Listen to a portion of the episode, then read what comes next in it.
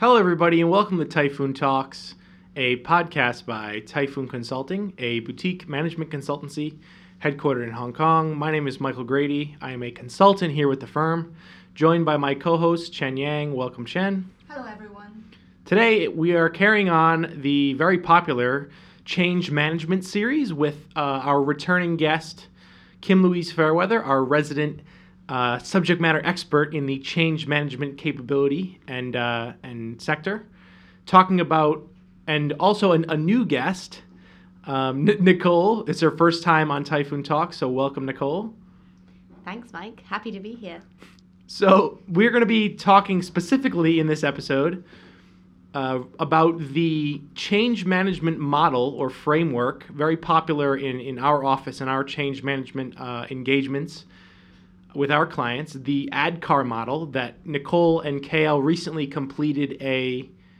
It's the ProSci Change Management course. Yeah, recently com- completed the ProSci Change Management course, which very heavily focused on the utilizations of the ADKAR model. They were going to give us some insights into how they put this ADKAR model into practice.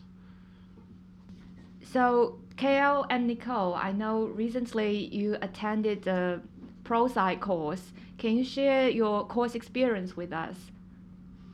Um, yeah, we attended the course a couple of weeks ago. It's a three-day course, which where you learn all about change management. So change management is the people side of change. They introduce a few models, which we're going to talk about today. Um, and you basically go through a presentation on that course using the, the models that you learned. So it's very interactive and yeah, learn a lot. It, it really helps because you take a real life situation that you're going through on a project um, and you apply that to the presentation. So that was a really helpful part of um, the course. So when you walk away, you know how you're going to go back into your to your company or wherever you're contracted to to, to really implement change management effectively. So that was a big highlight. Right. So in the course, you learned um, an important change management model called ADKAR. Um, can you tell us what ADKAR stands for? So ADKAR stands for awareness, desire, knowledge, ability, and reinforcement. So the ADKAR model helps you understand an individual's needs when it comes to change. Um, and it directs the kind of support you need to provide to these people to move them from the as is situation to the to be situation. So it sounds very easy. Just say um, we need to create awareness and all, all kinds of stuff. But how exactly do we do that? So with with awareness, it's really around communication. So if you're implementing a big change on a project that are going to affect people, um, is building that awareness through different methods of communication. So you will build a communication plan which will address the different stakeholders' needs in terms of frequency with communication, um, the kind of messages that you need to include in communication, um, and then who will be responsible for delivering that communication. As change managers, we're not there to implement all of this communication, but we're there to advise and assist the subject matter experts to make sure that they're delivering the right communication to their teams to get them fully aware of, of what's going to be changing and prepared for the change ahead. So that sounds like uh, all the preparation you need to go through before the start of change management. And usually, what kind of um, documents would you prepare to um, create awareness? So, so one of one of the really key things about awareness it's it's creating a burning platform so that people know what's going to happen, why it's going to happen, why it needs to happen, and what the risk is of of not doing this change. It's not really about producing documents. It's about communicating with people and communicating very clear, consistent messages, generally face to face, so that they understand why we're doing this.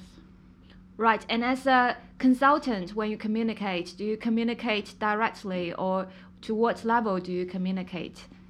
So there's there's um, we learned some really interesting statistics when we were on our course. So if you're communicating uh, a general sort of business strategy message, that should come from the guy at the top. So your CEO or your project sponsor, that's the person that people in the company will listen to. But when you're communicating what's in it for me, so how is this going to change my day to day work, that needs to come through the supervisor. So these are the people that will be carrying out the communications. I see. So it really depends on what kind of message you want to send Yeah. to the employees. Yeah. Um, and then uh, D stands for desire. Mm-hmm. Um, can you tell us how to create desire? So des- desire again is addressing um, really what's in it for me. So to get somebody to change and to want to change, you've again got to find out what that burning platform is that's going to get them along that journey. Um, so really thinking about the different stakeholder groups and what they want to hear is really important, um, and not bogging them down with information that might not really pertain to them. Um, and then also being aware of what risks and um, kind of concerns people might have ahead of time that you can address with with questions or FAQs so that they can feel more prepared for that change coming up. Um, with Desire as well, it's also great to get change champions. So at the beginning of a project, to really identify who's on board with the change, who can you use as a key influencer amongst um, other groups that might be more resistant and negative towards um, the change coming up. So, using those change champions, embedding them with these other groups, and getting them to move these people along the journey um, really helps to, to get the people that are more resistant um, to, to buy into the changes. And in addition to that, the desire has it has to be a personal choice to change. So you have to create a, a desire in people so that they want to change. You can't just say change, because people people not will not react. It's not magic. They they have to want to change. So they have to understand why, and they have to understand what's in it for me. Yeah. So to me, it sounds like the most difficult step because you need to make people want to embrace this kind of change. Um, and K, K stands for knowledge. Um, how do you pass on the knowledge to the employees to equip them for the change? Yeah, so knowledge is about understanding how to change. So I know that I have to change, uh, I want to change, but this one's about knowing how to change. So if if you take an example of um, implementing a new HR system, and you've got a bunch of people in, in HR and around the company who have to use this system, then knowledge is about training these people on how to use the system. So it's it's giving them the um, the means of of using the system and and performing the change. And, and one step with knowledge, it's really important that as people have kind of their, their business as usual jobs, when you're introducing a change, it can be really difficult for them to adjust. Um, so with training, it's it's again being prepared ahead of time, giving them the knowledge ahead of time, if possible, on projects, so that they can get used to the new systems and feel like there's a smooth transition over. Um, because if people's performance reviews are coming up, they often don't want to change their behaviors. They like the way they're going if they're performing at a certain rate. So it's really important that that training is implemented with enough time for people to, to take on board what that what's being taught and abs- absorb it um, to really execute. Right, and I guess for um, to pass on this kind of knowledge, you need to take the training first um, to really understand how, for instance, the system is operated. But not necessarily. So as, as change managers, we have to ensure that the, the change happens. We might not be the people who are implementing the system, or we, we may not be HR eh, with an HR system. So we just have to make sure that the right people have the right knowledge. So if you're talking about a new HR system, you might be as well to, to train HR first of all as a pilot group so that they have the knowledge, so that when you roll it out to a further group, then um, they've got someone to fall back on and they've got someone who has experience um, and they can they can ask and they've been through it so they, they, they you know they'll be able to provide them with really good advice it's not about the change manager having the knowledge of I the see. of the change Yeah. Yeah, it, I mean, it's a, a big misconception that I've come across as a change manager on projects is um, everybody expects you to do the training, um, to do the communication, but as was said at the beginning by KL, that it's really important that the training and the messages come from direct reports and senior leadership team and the sponsor on the project, um, because us as change managers have, have very little power and influence over people, but we're just there to help guide the process along the way. And how is knowledge different from ability? So you can have the knowledge to do something, but you might not necessarily be able to it. So it, to be able to do it. So for example, if you go on a training, fine, I've, I've done the training, I have the knowledge, but I don't actually know how to apply that knowledge. So the ability is is making sure that there's demonstrated capability to to apply that knowledge, um, and making sure that they they achieve the desired outcome as well. So if it's a new HR system, okay, I know how to use the, the new HR system, but I can prove that I've, I've I've done the right things in the right step and I've got the right results at the end. So it's actually putting your knowledge into practice.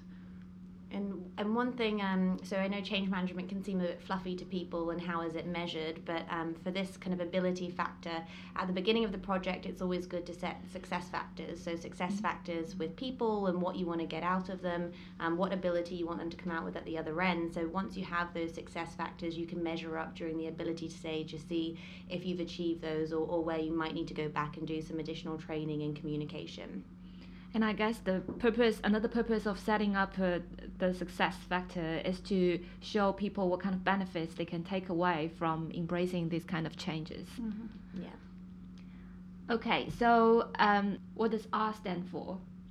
So R stands for reinforcement. So um, with change, it's really important that this step is not missed out. So a lot of the times, um, change managers are engaged for a short period of time on a project, um, and it and it ends at the go live. But it's really important to have change managers there for a period of time after you go live on a project. Um, this is to make sure that there is reinforcement in place, or that somebody is going to be there to own it. So you can change somebody, they can be on the journey, they can be aware, be able, but if there's nobody there to reinforce the behaviors and why they should be in place, um, it's very common for people to then um, go back to their original ways of working. So that, that period after the go live with some key um, influences and people monitoring the reinforcement is, is really important.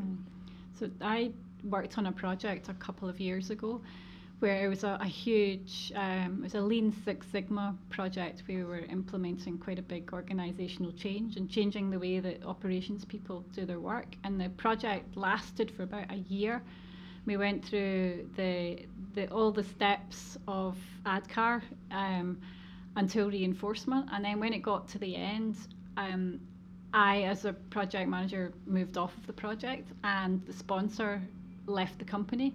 And within about two months, everyone had gone back to their old ways. So reinforcement is absolutely essential, or you've just completely wasted all your time, all your resources. It's, it's it's an essential part of the of the model. Yeah, so what kind of reinforcement measures do you usually use?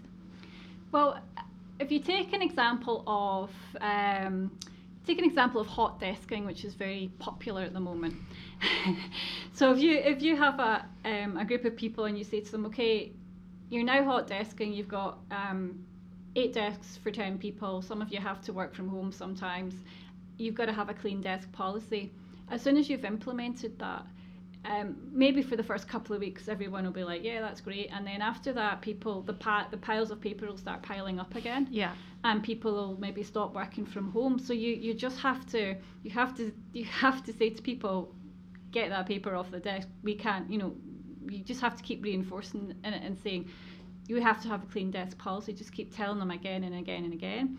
Plus, you can you can reinforce it positively. So you could have um, prizes for the cleanest desk, or um, if someone always spends a day a week at home, then you can have prizes for that. So it's just positive and positive reinforcement, but also um, punishing people for not doing what they're meant to be doing. It, it has it has to be really serious, or you're just going to go back to your old ways. Right. So it's about setting up KPIs and Yeah. introducing incentives and punishments. Yeah. Yeah, well, well, the, I mean, the last resort you really want to enforce is a punishment, or um, you know, some people talk about that it will be kind of, you know, you, get- you get fired in certain situations if there are compliance things that aren't being um, enforced, but ultimately you want to try everything before you actually punish people. yeah, I mean, I don't mean it's not it's not so much punishment. It's just it's just telling people your pa- paper's piling up again.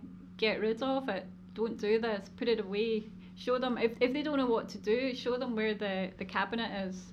You know, and, and, and also lead by example.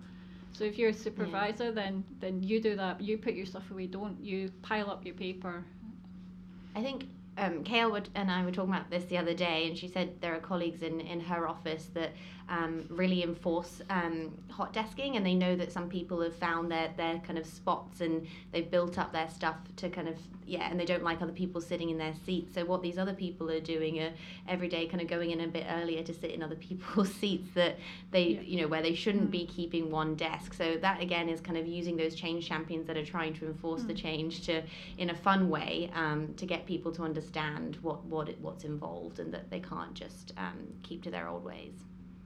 Yeah, hot desking is quite uh, a popular policy these days among Mm. big corporates Yeah. as one of their cost efficient Yeah. efficiency Mm. policy. Yeah. So and people don't like it. It's not natural. People like to create their homes. You know, they like to create their own little areas at their Yeah. desks. I, I don't think it's natural for them just to have this this clean desk policy where they just sit wherever they want every day. So that's why it's important to, to reinforce it. I don't know if it's uh, kind of like an Asian culture because for Asians we like to have a sense of home, owning a home or ownership of an area. So maybe they bring this kind of culture to the work environment as well, and they want to create their own territory. So when you impose this kind of change, you really need to change the culture fundamentally to tell them that this is not your private area and now it's a communal area and everybody can use it. So I would see reinforcement um, also as a culture changing process. Yeah. Absolutely, and and people forget in Asia working from home isn't that that easy. Um, Yeah. We all live They in just don't work small, sometimes. We're Oh, working yeah. from Yeah. Starbucks. exactly. So yeah, again, cultural things like you said is is a huge thing to consider in change management um, and how people are going to accept that change, especially if there's big corporate companies from abroad that want to implement the same measures um, everywhere. Sometimes that doesn't always work. Yeah, absolutely. So why don't you guys tell us what happens if we don't use ADKAR? That's an interesting question. So, if you don't do the awareness and desire, you'll see employees will be asking all the same questions over and over and over again because they don't actually understand what it is we're trying to achieve. Um, there'll be lower productivity and higher turnover of staff because they, they, they don't know where they're going. Um, there'll be hoarding of resources and information. So, again, people share knowledge and information and resources when they understand what it is we're trying to achieve um, and there'll probably be delays in implementation as well. Um, and then without without knowledge step, which is really important, and that's where the training comes in. So you'll de- you'll definitely see lower utilization or incorrect usage of new systems. Um, employees are going to worry about whether they can be successful in the future or not, and, and where their performance um, is at. There's going to be a greater impact on customers and partners because the end um, goal is always to make sure that the is getting um, that satisfaction and, and that service that you're trying to create. Um, and then sustained reduction in productivity. So productivity is going to go down, um, affecting yeah all your KPIs. And then lastly, without reinforcement, we've already touched on this. If you don't reinforce, then employees will just go back to their old ways. Um, but more importantly than that, the ultimate um, the ultimate utilization is less than anticipated. So you'll have done a business case. That business case won't be realised if you don't do reinforcement. And what's really, really important is the organisation creates a history of poorly managed change.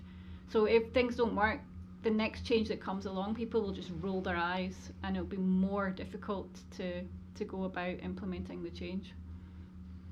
Yeah, that's uh, great, great information as usual. The so that'll be the end of this episode. Um, these two guys are, as usual, encyclopedias of experience and information about the change management practice um, in all its glory.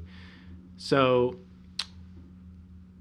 we're going to take this series, continue this series on with uh, with KL and some of our other change managers. Um, but thank you guys, thank you Nicole, and thank you KL uh, again. So follow us on Twitter at Typhoon Buzz. Follow us on Facebook. Tune into our SoundCloud, and we are also now on iTunes. So go to itunes.com/slash Typhoon Talks um, if that's your preferred method of listening, platform of listening. Um, and then tune into our website, typhoonconsulting.com, for our other POVs, research, and podcast content. Thank you. See ya. Bye.